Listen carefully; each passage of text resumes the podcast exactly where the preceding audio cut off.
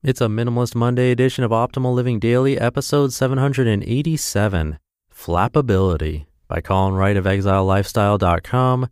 And I'm Justin Malik. Welcome back. Welcome for the first time if you're new here.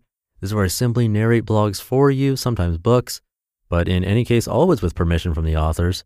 Today's post comes from Colin Wright, a well known minimalist. Before we get to it, do you have a ton of emails backed up? If you're not at inbox zero, check out SaneBox. It sorts through your email and moves all of the trivial stuff into a different folder so the only messages in your inbox are the ones you actually want to see. Get a free 14-day trial by visiting sanebox.com slash old. That's S-A-N-E-B-O-X dot com slash O-L-D. So like I mentioned, Today's post is from a well known minimalist. Colin travels to a new country every few months and lets his readers decide where. This post isn't about minimalism per se, but still a good one, so let's get right to it as we optimize your life. Flappability by Colin Wright of ExileLifestyle.com. There's something to be said for a stoic response to difficult or uncomfortable situations. To be more specific, it's nice to be able to step back and assess things from a mental distance, to recognize and acknowledge what's happening, but to address it from a place of calm rather than a state of emotional fragility.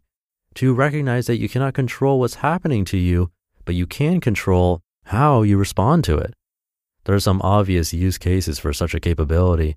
When you're strapping in for an eight hour flight with a crying baby seated in front of you, and a chatty man who neglects to cover his mouth every time he noisily sneezes seated next to you, the stoic perspective is valuable. Does the situation in which you find yourself suck? By all indications, yes, it sucks. But does that mean you have to suffer? No, it does not. You can choose to enjoy yourself or not enjoy yourself, so you might as well choose the former. This is the idealized case, of course. In the moment, it's seldom as easy to fall into that state of mental calm and acceptance as it is in theory. All the same, with practice, it becomes more doable more of the time. And after a while, it becomes a sort of default. A calm mental space that provides a buffer between you and the dangers and difficulties of the world.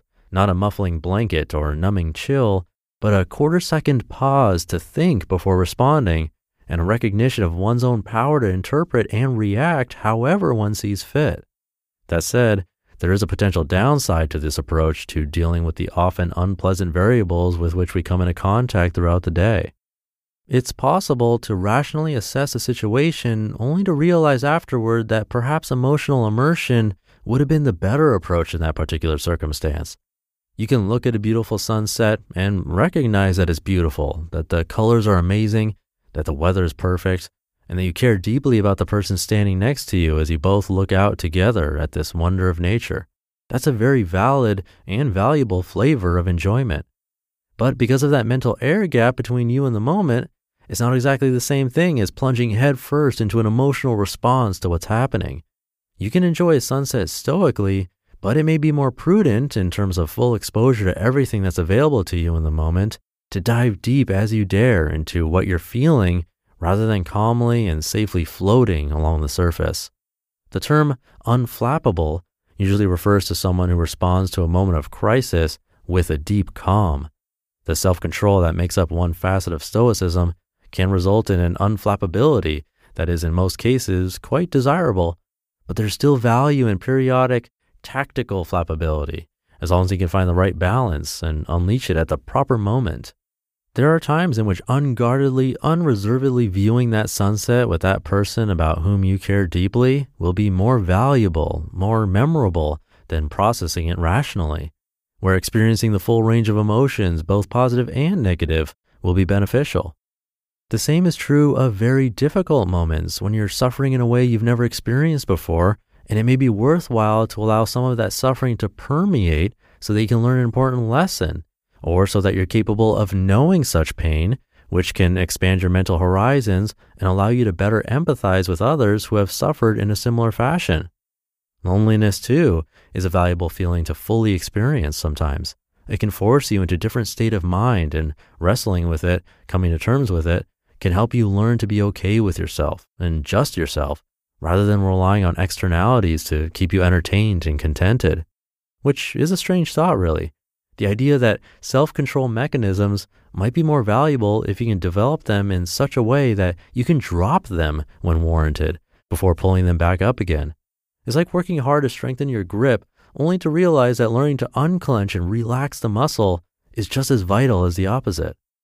Absolutism seldom leads to optimal outcomes.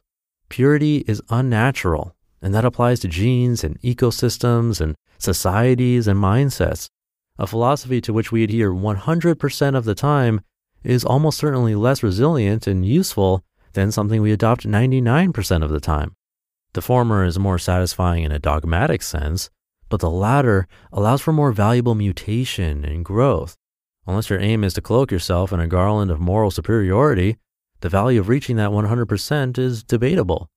All of which is to say that self control, especially in the sense of having emotional and reactionary fortitude in the face of difficulties of all shapes and sizes, is worth the effort. Reminding yourself of your powers in this regard, that you can control how you respond to things, even if you can't control the things themselves, is a great place to start.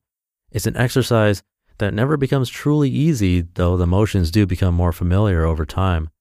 But with this and with any other philosophical or methodological framework, it's important to leave yourself wiggle room to build flexibility and plasticity into the skeleton of what you're constructing. In this case, that means giving yourself permission to let loose and fully, inarticulately, irrationally feel when it makes sense to do so. In other cases, it will mean deviating from your dietary restrictions or workout regimen or religious rituals or ingrained habits when the gain from doing so outweighs the benefits of strict adherence to a practice. This doesn't mean you should allow yourself to succumb to the many excuses your brain will come up with to avoid establishing valuable habits and routines, and it doesn't mean you should give yourself a pass for indulging in non valuable emotional responses like jealousy or inarticulate rage. It does mean, though, that self control isn't about denying those things or carving them entirely away. It's about shaping yourself and your way of thinking so that you are aware of them, aware of your options relating to them, and are capable of making the right decision about how and when to use them in the pursuit of personal fulfillment. You just listened to the post titled Flappability by Colin Wright of ExileLifestyle.com. And once again, this episode was brought to you by SaneBox. Organizing your email inbox isn't easy, and if you feel like you can't keep up, check out sanebox.com slash old. SaneBox will get rid of all of the junk so you can focus on messages that truly matter. I've mentioned their black hole feature before. Another is Sane Reminders, where they automatically remind you when you need a follow up email. That's just another feature to help keep your inbox sane and we worked out a special deal just for you. Visit sanebox.com slash OLD, and they'll not only give you a two week free trial, but also throw in an extra $25 credit on top of it. You don't have to enter your credit card information unless you decide to buy, so no worries there. Just try it out and see how it helps with your email inbox and keeping you sane. Again, you can get all of that at sanebox.com slash old. That's S-A-N-E-B-O-X dot com slash OLD. All right, have a very happy Monday and great start to your week. And I'll be back tomorrow reading to you. So I'll see you there where your optimal life awaits. Hey, this is Dan from the Optimal Finance Daily podcast, which is a lot like this show, except more focused on personal finance. Justin handpicks the best posts he can find from blogs and authors like Ramit Sethi, Mr. Money Mustache, and more, and I read them to you five days a week. So if you enjoy this podcast, come on over and subscribe to Optimal Finance Daily too. And together, we'll optimize your financial life. You've been listening to Optimal Living Daily. Be sure to hit the subscribe button to stay up to date on each new episode and head to oldpodcast.com. That's O L D podcast.com for a free gift as well as more actionable tips and resources to help you maximize your potential. Thanks for joining us, and remember, your optimal life awaits.